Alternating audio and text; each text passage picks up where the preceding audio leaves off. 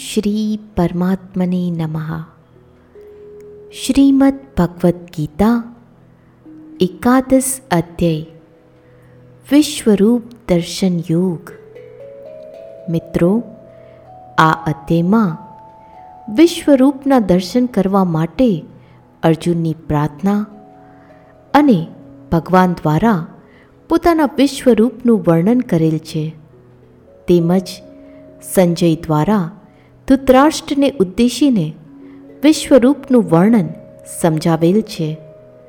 અર્જુન દ્વારા ભગવાનના વિશ્વરૂપનું જોવું અને એમની સ્તુતિ કરવી. ભગવાન દ્વારા પોતાના પ્રભાવનું વર્ણન અને અર્જુનને યુદ્ધ માટે ઉત્સાહિત કરાય છે. તથા ભયભીત થયેલા અર્જુન દ્વારા ભગવાનની સ્તુતિ અને ચતુર્ભુજ રૂપનું દર્શન કરાવવા માટે પ્રાર્થના કરાય છે. ભગવાન દ્વારા પોતાના વિશ્વરૂપના દર્શનના મહિમાનું કથન તથા ચતુર્ભુજ રૂપ અને સૌમ્ય રૂપ દેખાડવું, અનન્ય ભક્તિ વિના ચતુર્ભુજ રૂપના દર્શનની દુર્લભતાનું અને ફળ સહિત અનન્ય ભક્તિનું કથન કરેલ છે. અર્જુન બોલ્યા, મારા પર અનુકંપા કરીને આપે જે પરમ ગોપનીય અધ્યાત્મ વિષયક ઉપદેશ કહ્યો, એનાથી મારું આ અજ્ઞાન નાશ પામી ચૂક્યું છે. કેમ કે, હે કમલ નયન, મેં આપની પાસેથી ભૂતોની ઉત્પત્તિ અને પ્રલય વિસ્તારપૂર્વક સાંભળ્યા. તથા આપનો અવિનાશી મહિમા પણ સાંભળ્યો. હે પરમેશ્વર, આપ પોતાને જેવા કહો છો, એ ખરેખર એમ જ છે. છતાં પણ, હે પુરુષોત્તમ, આપના જ્ઞાન, ઐશ્વર્ય, શક્તિ, બળ, વીર્ય અને તેજથી યુક્ત ઈશ્વરીય રૂપને હું પ્રત્યક્ષ જોવા માગું છું. હે પ્રભુ જો મારા વડે આપનું એ રૂપ જોવાનું શક્ય છે, એમ આપ માનતા હો, તો હે યોગેશ્વર, આપ પોતાના એ અવિનાશી સ્વરૂપનું મને દર્શન કરાવો. શ્રી ભગવાન બોલ્યા, હે પાર્થ, હવે તું મારા સેંકડો હજારો વિવિધ પ્રકારના વિવિધ રંગી તથા વિવિધ આકૃતિના અલૌકિક રૂપને જો હે ભરતવંશી, મારામાં અદિતિના બાર પુત્રોને, આઠ વસુઓને, અગિયાર રુદ્રોને, બે અશ્વિની કુમારોને અને ઓગણપચાસ મરુદ જો. તથા બીજા પણ ઘણા બધા આ પહેલાં ન જોયેલા આશ્ચર્યમય રૂપોને જો. હે નિંદ્રાને ચિતનાર, હમણાં જ આ મારા શરીરમાં એક સ્થળે રહેલા ચર અને અચર સહિતના આખા બ્રહ્માંડને જો તથા બીજું પણ જે કંઈ જોવા ઈચ્છતો હોય એ જો. પરંતુ મને તું આ પોતાના સ્થૂળ ચક્ષુઓથી જોઈ શકવા ચોક્કસપણે સમર્થ નથી. માટે હું તને અલૌકિક ચક્ષુ આપું છું. એનાથી તું મારી ઈશ્વરીય યોગ શક્તિને જો. સંજય બોલ્યા, હે રાજન, મહાયોગેશ્વર, તેમજ સર્વ પાપોને હરનાર ભગવાન હરિએ આમ કહ્યા પછી અર્જુનને પરમ ઐશ્વર્યયુક્ત દિવ્ય સ્વરૂપ દેખાડ્યું. અનેક મુખ અને નેત્રો ધરાવનાર અનેક અદ્ભુત દ્રશ્યોથી યુક્ત ઘણા બધા દિવ્ય આભૂષણોથી યુક્ત અને કેટલાય ઉગા મેલા દિવ્ય આયુધો હાથોમાં ધારણ કરેલા, દિવ્ય માળા તેમજ વસ્ત્રોને ધારણ કરેલા તથા જેમના શિવિગ્રહમાંથી દિવ્ય ચંદનનો પરિમલ પ્રસરી રહ્યો છે, એવા બધી જ જાતના આશ્ચર્યોથી યુક્ત, સીમા વિનાના અને સર્વ તરફ જેમના મુખો છે, એવા વિરાટ સ્વરૂપ પરમદેવ પરમેશ્વરને અર્જુને જોયા. હે રાજન, આકાશમાં હજારો સૂર્યોના એક સાથે ઉદય થવાને લીધે જે પ્રકાશ ઉપજે, તે પણ એ વિશ્વરૂપ પરમાત્માના પ્રકાશ જેટલો ભાગ્યે જ હશે. પાંડુપુત્ર અર્જુને એ વખતે અનેક પ્રકારે વિભાજિત આખા બ્રહ્માંડને દેવોનાય દેવ ભગવાન શ્રી કૃષ્ણના એ શરીરમાં એક સ્થળે રહેલું જોયું. ત્યાર પછી આશ્ચર્યમાં ડૂબેલા અને હર્ષ પુલકિત થયેલા ધનંજય પ્રકાશમાન વિશ્વરૂપ પરમાત્માને શ્રદ્ધા અને ભક્તિ સાથે મસ્તક નમાવીને હાથ જોડી સ્તુતિ કરવા લાગ્યા. અર્જુન બોલ્યા, હે દેવ, હું આપના શિવિગ્રહમાં સઘળા દેવોને તથા અનેક ચરાચર પ્રાણીઓના સમૂહને, કમળના આસન પર બિરાજેલા બ્રહ્માને, મહાદેવને, સમસ્ત ઋષિઓને અને દિવ્ય સર્પોને જોઉં છું. હે સકળ વિશ્વના સ્વામી, આપને અસંખ્ય ભૂજાઓ ઉદર, મુખ અને નેત્ર ધરાવનાર તેમજ સર્વ તરફ અનંત રૂપો ધરાવતા જોઉં છું. આખું વિશ્વ જ જેનું સ્વરૂપ છે. એવા હે વિશ્વરૂપ, હું ન તો આપના અંતને જોઉં છું, ન તો મધ્યને કે ન તો આદિને. આપને હું મુકુટધારી, ગદાધારી અને ચક્રધારી બધી બાજુએ પ્રકાશમાન તેજના પુંજ સ્વરૂપ ધકધકતા અગ્નિ અને સૂર્ય જેવા તેજસ્વી, મુશ્કેલીથી જોઈ શકાય એવા તેમજ બધી બાજુએ અમાપ સ્વરૂપે જોઉં છું. આપ જ જાણવા યોગ્ય પરમ અક્ષર એટલે કે પરબ્રહ્મ પરમાત્મા છો. આપ જ આ જગતના પરમ આશ્રય છો. આપ જ શાશ્વત ધર્મના રક્ષક છો અને આપ જ અવિનાશી સનાતન પુરુષ છો. એવો મારો મત છે. આપને આદિ, મધ્ય અને અંત વિનાના અનંત સામર્થ્ય ધરાવનાર અપાર પૂજા ધરાવતા, ચંદ્ર સૂર્યરૂપી નેત્રો ધરાવતા, પ્રદીપ્ત અગ્નિરૂપી મુખ ધરાવતા અને પોતાના તેજથી આ બ્રહ્માંડને સંતાપતા જોઉં છું.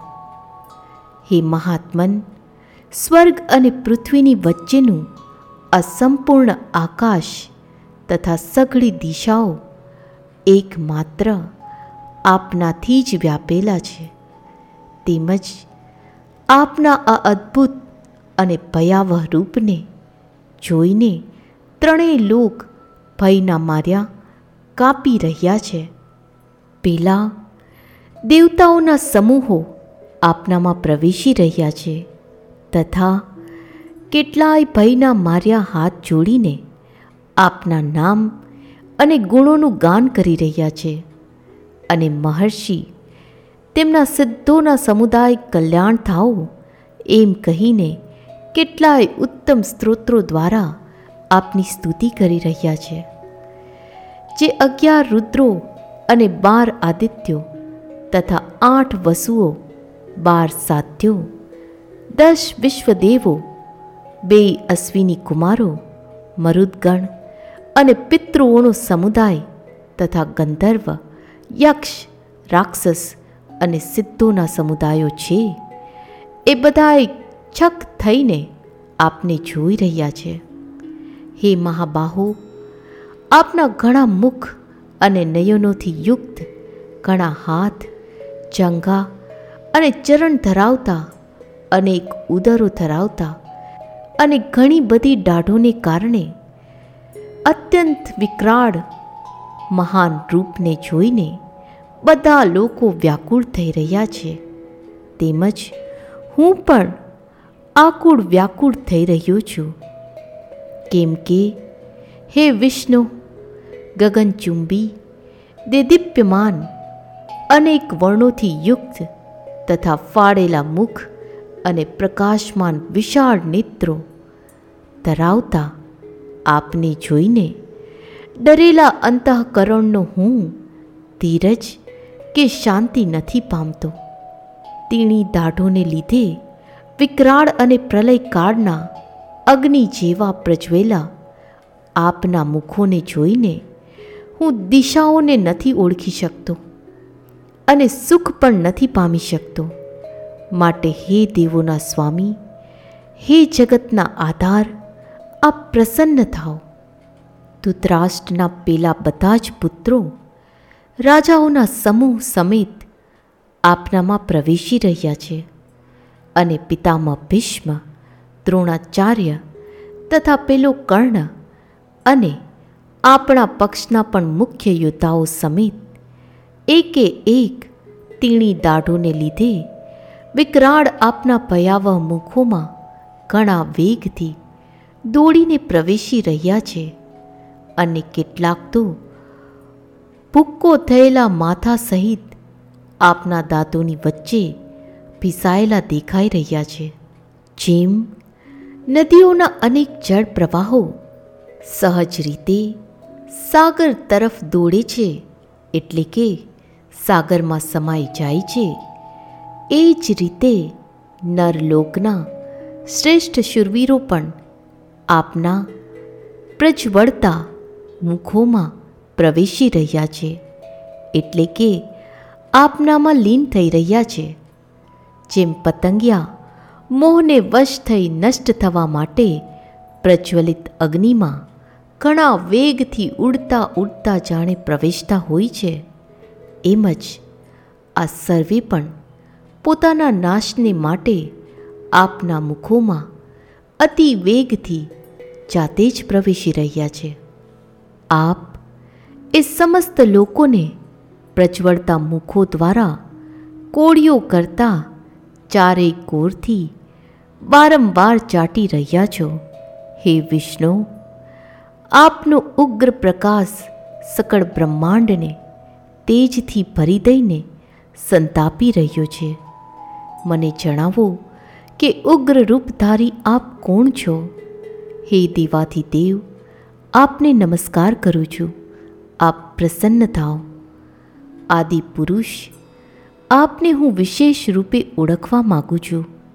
કેમ કે હું આપની પ્રવૃત્તિને નથી સમજી શકતો. શ્રી ભગવાન બોલ્યા, હું લોકોનો સંહાર કરનાર. વધી ગયેલો, મહાકાળ છું. અત્યારે આ લોકોનો સંહાર કરવા માટે પ્રવૃત્ત થયો છું. માટે જે પ્રતિપક્ષીઓની સેનામાં રહેલા યોદ્ધાઓ છે, એ બધા તારા વિના પણ નથી રહેવાના. એટલે કે, તું યુદ્ધ નહીં કરે, તો પણ આ સર્વનો નાશ તો થવાનો જ છે. માટે તું ઊભો થા, યશ મેળવ અને શત્રુઓને જીતીને ધન ધાન્યથી સમૃદ્ધ રાજ્યને ભોગવ. આ સર્વે શુરવીરો પહેલાં જ મારા વડે હણાયેલા છે. હે સવ્ય સાચી, તું તો કેવળ નિમિત્ત માત્ર થા. દ્રોણાચાર્ય ભીષ્મ પિતામાં જયદ્રથ કર્ણ તથા બીજા પણ ઘણા બધા મારા વડે હણાયેલા શુરવીર યોદ્ધાઓને તું હણ, ભય રાખીશ નહીં. ચોક્કસ તું યુદ્ધમાં વેરીઓને જીતીશ, માટે યુદ્ધ કર. સંજય બોલ્યા, શ્રી હરિ કેશવના આ વચનને સાંભળીને કિરીટી અર્જુન હાથ જોડી થર થર કાપતા નમસ્કાર કરીને ફરીથી ઘણા બીતા બીતા પ્રણામ કરીને ભગવાન શ્રી કૃષ્ણની ગદગદ વાણીથી સ્તુતિ કરવા લાગ્યા. અર્જુન બોલ્યા, હે અંતર્યામી, એ યોગ્ય જ છે કે આપના નામ, ગુણ અને પ્રભાવના કીર્તનથી વિશ્વ ઘણું હરખાઈ રહ્યું છે અને પ્રેમ વિહવળ પણ થઈ રહ્યું છે. તેમજ ભય પામેલા રાક્ષસો આમ તેમ નાસી રહ્યા છે તથા સર્વે સિદ્ધ ગણોના સમૂહો નમસ્કાર કરી રહ્યા છે. હે મહાત્મન, બ્રહ્માના પણ આદિ કરતા અને સૌથી મોટા આપને તેઓ કેમ ન નમે? કેમ કે હે અનંત, હે દેવતાઓના ઈશ, હે વિશ્વના પરમ આધાર જે સત અસત અને એ બેયથી પર અક્ષર એટલે કે સચ્ચિદાનંદ ઘન બ્રહ્મ છે, એ આપ છો. આપ આદિ દેવ અને સનાતન પુરુષ છો. આપ આ જગતના પરમ આશ્રય, જાણનાર, જાણવા યોગ્ય અને પરમધામ છો. હે અનંત રૂપ, આપનાથી આ આખું વિશ્વ વ્યાપેલું એટલે કે પરિપૂર્ણ છે. આપ વાયુ, યમ, અગ્નિ, વરુણ, ચંદ્રમા અને પ્રજાના સ્વામી, બ્રહ્મા છો. તથા બ્રહ્માના પણ પિતા છો. આપને વારંવાર નમસ્કાર, હજારો વાર નમસ્કાર, તથા ફરી પાછા એનાથી પણ વધારે નમસ્કાર. હે અનંત સામર્થ્ય ધરાવનાર આપને આગળથી તેમજ પાછળથી પણ નમસ્કાર. હે સર્વના આત્મા, આપને બધી જ બાજુએથી નમસ્કાર કરું છું. કેમ કે અનંત પરાક્રમી આપ આખા બ્રહ્માંડને વ્યાપીને રહેલા છો. માટે આપ જ સર્વરૂપ છો. આપના આ પ્રભાવને નહીં જાણતા તમે મારા સખા છો. એમ માનીને પ્રેમથી કે પ્રમાદથી પણ મેં, હે કૃષ્ણ, હે યાદવ, હે સખા, એ પ્રમાણે જે કંઈ વગર વિચારીએ અજ્ઞાનપૂર્વક કહ્યું છે. અને હે અચ્યુત, આપ જે મારા વડે વિનોદ ખાતર, વિહાર, શૈયા, આસન અને ભોજન આદિ કરતી વખતે એકાંતમાં કે પછી અન્ય સખાઓની સામે પણ અપમાનિત કરવામાં આવ્યા છો?